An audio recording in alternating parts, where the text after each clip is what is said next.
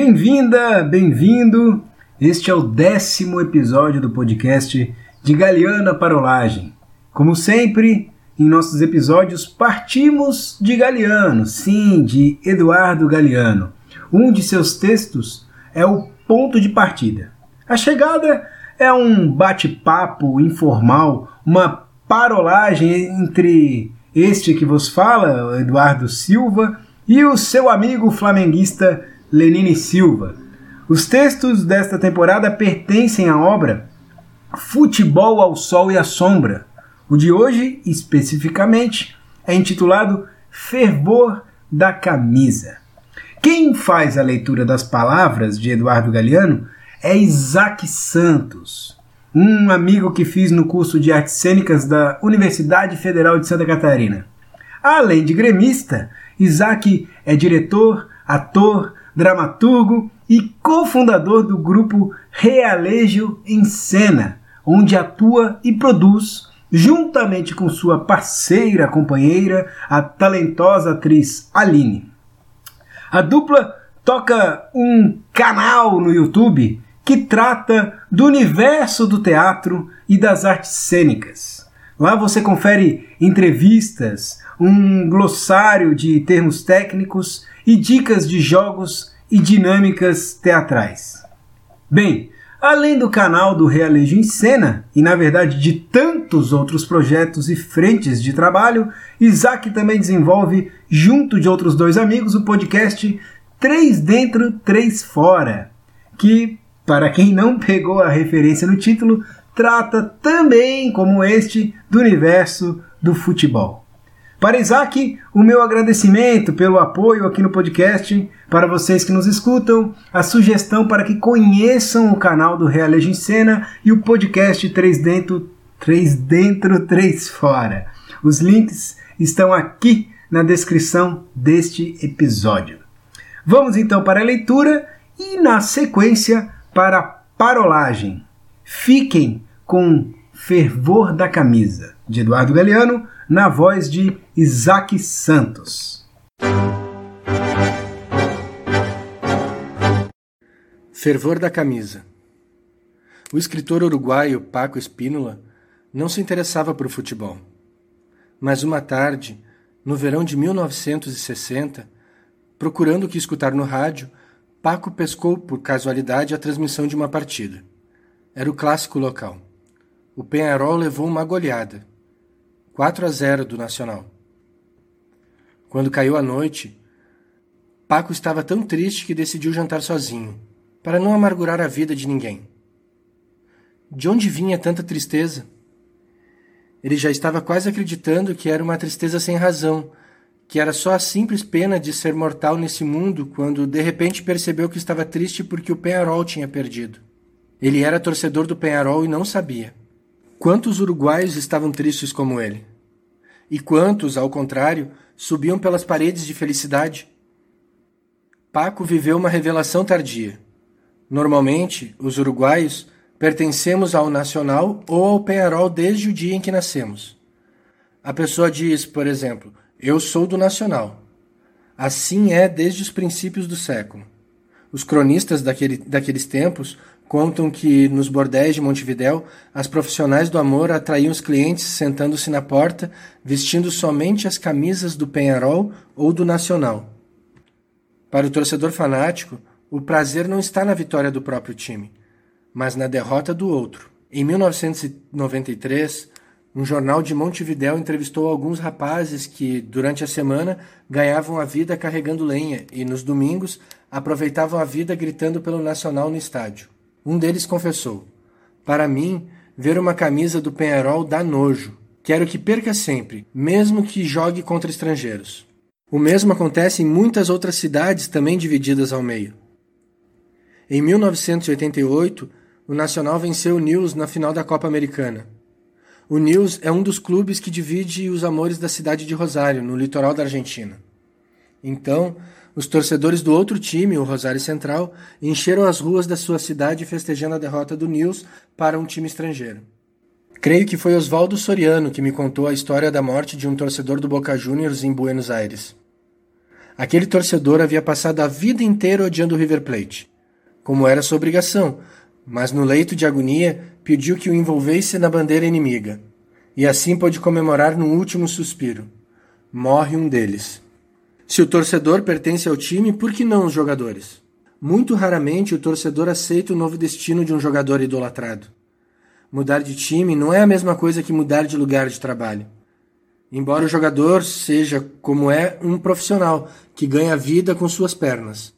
A paixão pela camisa não tem muito a ver com o futebol moderno, mas o torcedor castiga o delito da deserção. Em 1989, quando o jogador brasileiro Bebeto passou do Flamengo para o Vasco da Gama, houve torcedores do Flamengo que iam às partidas do Vasco somente para vaiar o traidor. Choveram ameaças contra ele. E o feiticeiro mais temível do Rio de Janeiro lançou sua maldição. Bebeto sofreu um rosário de lesões. Não podia jogar sem se machucar e sem que a culpa lhe pesasse nas pernas. E foi de mal a pior, até que decidiu ir para a Espanha. Algum tempo antes, na Argentina, Roberto Perfumo, durante anos a grande estrela do Racing, se transferiu para o River Plate. Seus torcedores de sempre lhe dedicaram uma das mais longas e estrondosas vaias da história. Percebi então que eles tinham gostado muito de mim. Saudoso dos velhos tempos da fé, o torcedor tão pouco aceita os cálculos de rentabilidade que frequentemente determinam as decisões dos dirigentes, numa época que obriga os times a se transformarem numa fábrica produtora de espetáculos. Quando a fábrica vai mal, os números vermelhos mandam sacrificar o ativo da empresa. Um dos gigantescos supermercados Carrefour, de Buenos Aires, levanta-se sobre as ruínas do estádio do São Lourenço. Quando o estádio foi demolido, em meados de 1983, os torcedores saíram chorando, levando um punhado de terra no bolso. O time é a única cédula de identidade na qual o torcedor acredita, e em muitos casos, a camisa, o hino e a bandeira encarnam tradições profundas que se expressam nos campos de futebol, mas vêm do fundo da história de uma comunidade. Para os catalães, o Barcelona é mais que um time. É um símbolo da longa luta pela afirmação nacional contra o centralismo de Madrid. Desde 1919, não há estrangeiros nem outros espanhóis nas equipes do Atlético de Bilbao. O Atlético, santuário do orgulho basco, só aceita jogadores bascos em suas fileiras, e quase sempre são jogadores surgidos no seu próprio viveiro. Nos anos da ditadura de Franco, os dois estádios, o Camp Nou de Barcelona e o San Mamés de Bilbao, serviram de refúgio aos sentimentos nacionais proibidos. Ali, catalães e bascos gritavam e cantavam em suas línguas e agitavam suas bandeiras clandestinas. E foi num estádio de futebol que pela primeira vez apareceu uma bandeira basca, sem que a polícia espancasse os que a carregavam. Um ano depois da morte de Franco, os jogadores do Atlético e os do Real Sociedad entraram em campo empunhando a bandeira. A guerra da desintegração da Iugoslávia, que tanto desconcertou o mundo inteiro, ocorreu primeiro nos campos de futebol, e só depois nos campos de batalha. Os antigos rancores entre os sérvios e os croatas subiam à tona cada vez que os clubes de Belgrado e Zagreb se enfrentavam. Então, as torcidas revelavam suas paixões profundas e desenterravam bandeiras e cânticos do passado, como machados de guerra. Parolagem de número 10, fervor da camisa. Vamos falar um pouco desse sentimento do torcedor que vai além de apenas desejar o bem do seu time, mas aceita até desejar o mal daqueles adversários, dos clubes adversários. Antes de tudo, Lenine, como você está, cara? Tudo bem? Eu tô bem, tudo certo, tudo tranquilo. O Galeano, ele menciona ali a situação, né, onde um torcedor se vê muitas vezes torcendo não só pelo seu time, mas também contra o adversário. E aí eu te pergunto, em que momento, Lenine, você se viu mais secador? Você como torcedor do Flamengo, em que momento você realmente secou assim outro time? Seria um palpite, o Vasco da época de Eurico Miranda, Edmundo, Romário, ou aquele Fluminense da Unimed, ou outro time? Verdade. Eu vou te dizer qual foi o time que eu torci contra, até matei aula para ver esse jogo, né? Foi o Vasco e Real Madrid Mundial. Eu cheguei a matar a aula para poder ver o jogo. E foi fantástico, né? Gol do Raul, Real Madrid campeão. Ô Lenine, mas então quer dizer que quando o Galvão Bueno diz assim, ó, o Vasco é o Brasil na Libertadores, é o Brasil no Mundial, você não entra nessa onda? Eu acho que nenhum torcedor entra nessa onda, né? Nenhum torcedor de verdade entra nessa onda, isso não acontece. Se fosse um time assim, sem muita expressão, que tivesse lá, que não tivesse uma rivalidade tão grande, podia até ser, sei lá, um São Caetano, aí pode até ser, fora isso não tem jeito não. Eu acho que o seu exemplo do São Caetano, ele funciona porque, na verdade, o São Caetano ele não é um adversário, né? No seu caso do Flamengo, ele não é um adversário tradicional do Flamengo, não é um adversário tradicional do Figueirense, por mais que os dois ainda sempre estejam em divisões próximas do Campeonato Brasileiro, mas talvez seja por isso que a gente se aceita ou se permite torcer a favor, né? E aí, nesse caso, São Caetano é o Brasil na Libertadores. Aí sim, né? Aí vai. Pode ser. Com certeza, aí vai. Você lembra, o pessoal tava torcendo muito pra Chapecoense. Sim. Outro. Bom exemplo. Muito pra Chapecoense. Não importava se era paulista, se era carioca, se era mineiro, o pessoal tava torcendo pra Chapecoense. Aí tem o componente até da tragédia, de sensibilidade pelas... Não, mas eu acho que até antes disso. Antes também. Mas aí entra um outro aspecto também. Que por mais que seja adversário, se estiver jogando bem, limpo, a gente acaba reconhecendo, né? E aí temos um episódio, assim, por exemplo, do próprio Ronaldinho Gaúcho sendo aplaudido de pé no estádio do Real Madrid depois de uma baita de uma apresentação. E outros casos também, assim, né? Então a gente... eu acho que a gente já discutiu isso aqui, de quando existe a qualidade, a alegria da arte do futebol, talvez até faça passar por cima um pouco desse sentimento de contrariedade com o adversário, né? Eu como torcedor, cara, eu sempre vi atletas serem aplaudidos lá fora. Dificilmente eu vi atletas serem aplaudidos aqui dentro do Brasil. É óbvio que quando não é teu clube, não rola aquela paixão. Eu gosto muito do Real Madrid, eu prefiro o Real Madrid do que o Barcelona, eu gosto mais. E é óbvio que quando um atleta faz coisa mágica, de um lado do outro, eu consigo aplaudir, porque apesar de gostar mais de um do que do outro, não é meu time de coração. Uhum. Acredito que se o Ronaldinho Gaúcho, qualquer jogador desse viesse aqui e fizesse um gol contra o meu time, minha primeira reação ia ser um palavrão. E aí depois tu para ver e tu, porra, esse jogador é foda mesmo, né, cara? O cara é demais. Mas a primeira reação, pô, teu time ali pra ganhar, o cara vai e faz um golaço, tu fica filha da... né? Ia ser dessa forma. Mas é interessante falar também de jogadores, assim, você falou, se o adversário vem e marca um gol contra o meu time, putz, não sei se eu ia elogiá-lo, mas é outra questão, então seria quando um jogador do seu time troca de camisa e vai para o adversário.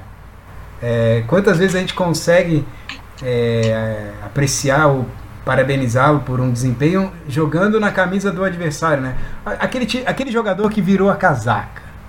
Então, acho que esse conceito que tu tá dizendo aí acontece muito na Europa, porque os atletas ainda ficam muito tempo num clube. Aqui, o exemplo do meu time, o Flamengo, eu acho que o Zico tem essa identificação, mas fora ele, qualquer outro atleta que teve no Flamengo é ídolo ou virou ídolo, foi para outro clube, e eu acho que o pessoal não trata com essa raiva, assim.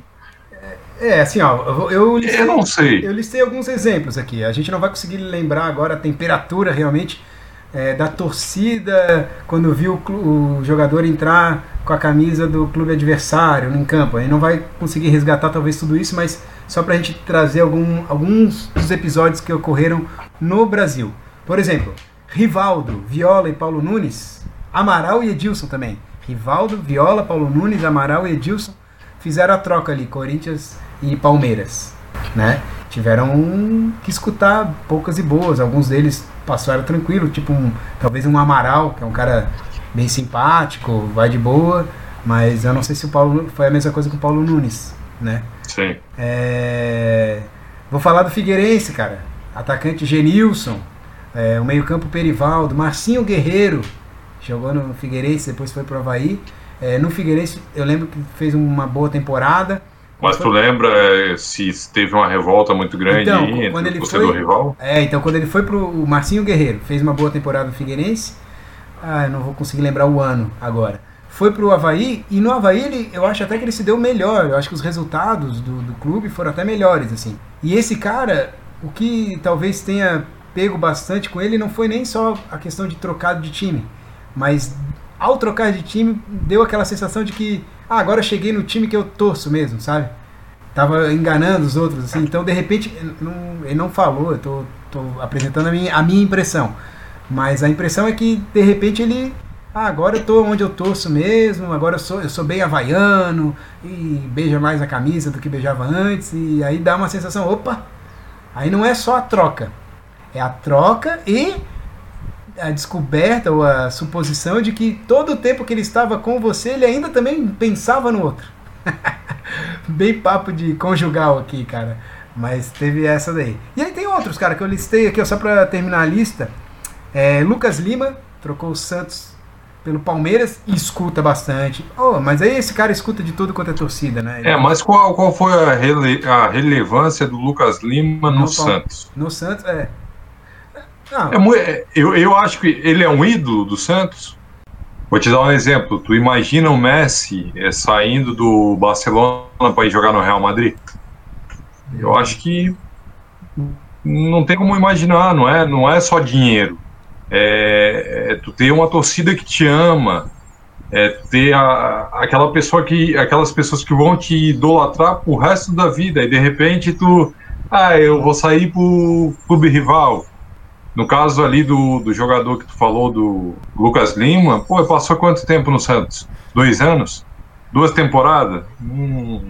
Não tem tanta relevância, não. Eu não sei se ele a formação dele é no Santos, daí até seria mais alguns anos, mas sem tanto tempo assim para construir uma história como você está se referindo do Messi. Uhum.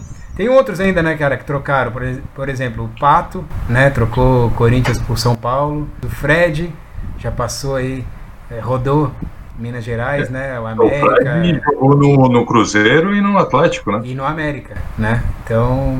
que foi onde ele começou, então rodou. E aí, mas falando de Barcelona e de Real Madrid, temos o caso do Figo e do Ronaldo. Os dois passaram pelos 2 clubes, né? O Ronaldo, eu tava até vendo o Mauro César falando outro dia, eu acho que foi na Inter, que ele se contunde, né? Ele se contundiu na Inter, e a Inter deu todo o aparato para ele, tudo... recuperou ele e ele trocou de clube. Não tem muita, né, não tem muita fidelidade a clube, não liga muito para isso, não. Dentro dele, eu sou profissional e eu vou para onde pagarem melhor. Não tem muito reconhecimento, não tem muito amor a clube ou a camisa. Eu acho que não tem muito disso, não. Ele o Ronaldo, né? Ele talvez não tenha o que... intitula esse episódio de hoje do texto do Galeano, que é Fervor da Camisa, né? E talvez com isso a gente até possa encaminhar aqui o final dessa parolagem, lembrando que essa paixão, né, cara, pelo clube, que a gente faz a gente ficar aqui discutindo se um jogador foi vira casaca ou não, ou torcer contra alguém só porque você prefere que o seu time se dê bem. Tudo isso faz parte da cultura do futebol e dessa história. E aí a gente vai entender que é sempre muito mais do que um esporte. A relação dos torcedores com o clube vai além só da torcida do jogo. É uma tradição, é uma cultura, é muita coisa envolvida, né? São muitos valores envolvidos. Sim. Bem dessa forma mesmo. É isso, meu camarada. Vamos encerrando aqui então mais uma parolagem? É isso aí, mais uma. Um abraço então, cara, e até a próxima. Um abração.